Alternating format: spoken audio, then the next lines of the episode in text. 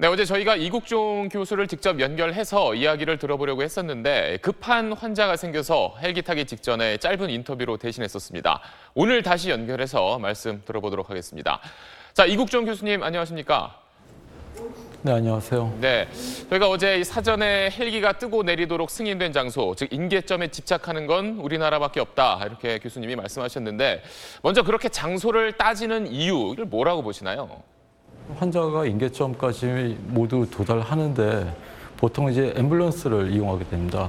그럼 앰뷸런스에서 환자를 싣고 내리고 하- 거기서 이동을 시키는 사이에 시간이 너무 많이 발생을 하고요. 전국에 그렇다고 인계점을 뭐 수십 수백만 개를 만들 수는 없지 않습니까? 그 완벽하게 갖춰진 인계점을 모두 다 확보하고 그쪽에만 기동을 하는 거는 그런 프로토콜은 회전의 기체에서는 그게 존재하지 않습니다.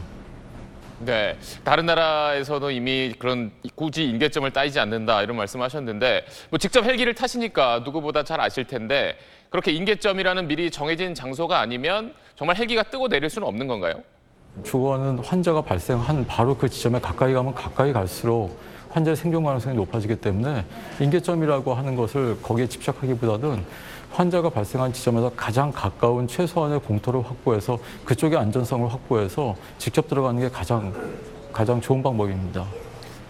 네. 그리고 어제 이제 교수님 인터뷰 화면을 봤더니 경기 소방 헬기를 타시던데 그 계시는 아주대에는 아직 닥터 헬기가 배치된 게 아닌가요? 예, 저희는 닥터 헬리가 배정되지 않았습니다.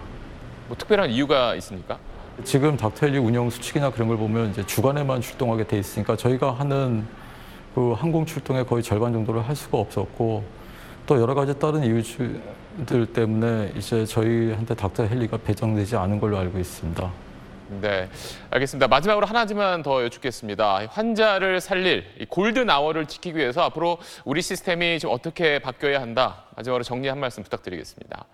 월남전에서 헬리콥터를 투입하면서부터 중증 외상 환자의 성지, 그 생존율이 굉장히 높아지고 병원까지 이송 시간을 급, 급속도로 단축된 것을 알 수가 있거든요. 중증 외상 환자분들이 정말 길에서 죽어나가는 일이 없도록 최대한의 빠른 처치와 치료가 이루어질 수 있게 항공전력을 적절히 이용하지 않고서는 여기서 한 발짝도 나가지 못할 겁니다. 네, 교수님 말씀대로 우리 사회도 하루빨리 좀 바뀌었으면 좋겠습니다. 교수님 시간을 저희가 더 이상 뺏을 수 없어서 오늘 말씀 여기까지 듣겠습니다. 오늘 말씀 감사합니다. 네, 감사합니다. 네, 아주대학교 이국종 교수였습니다.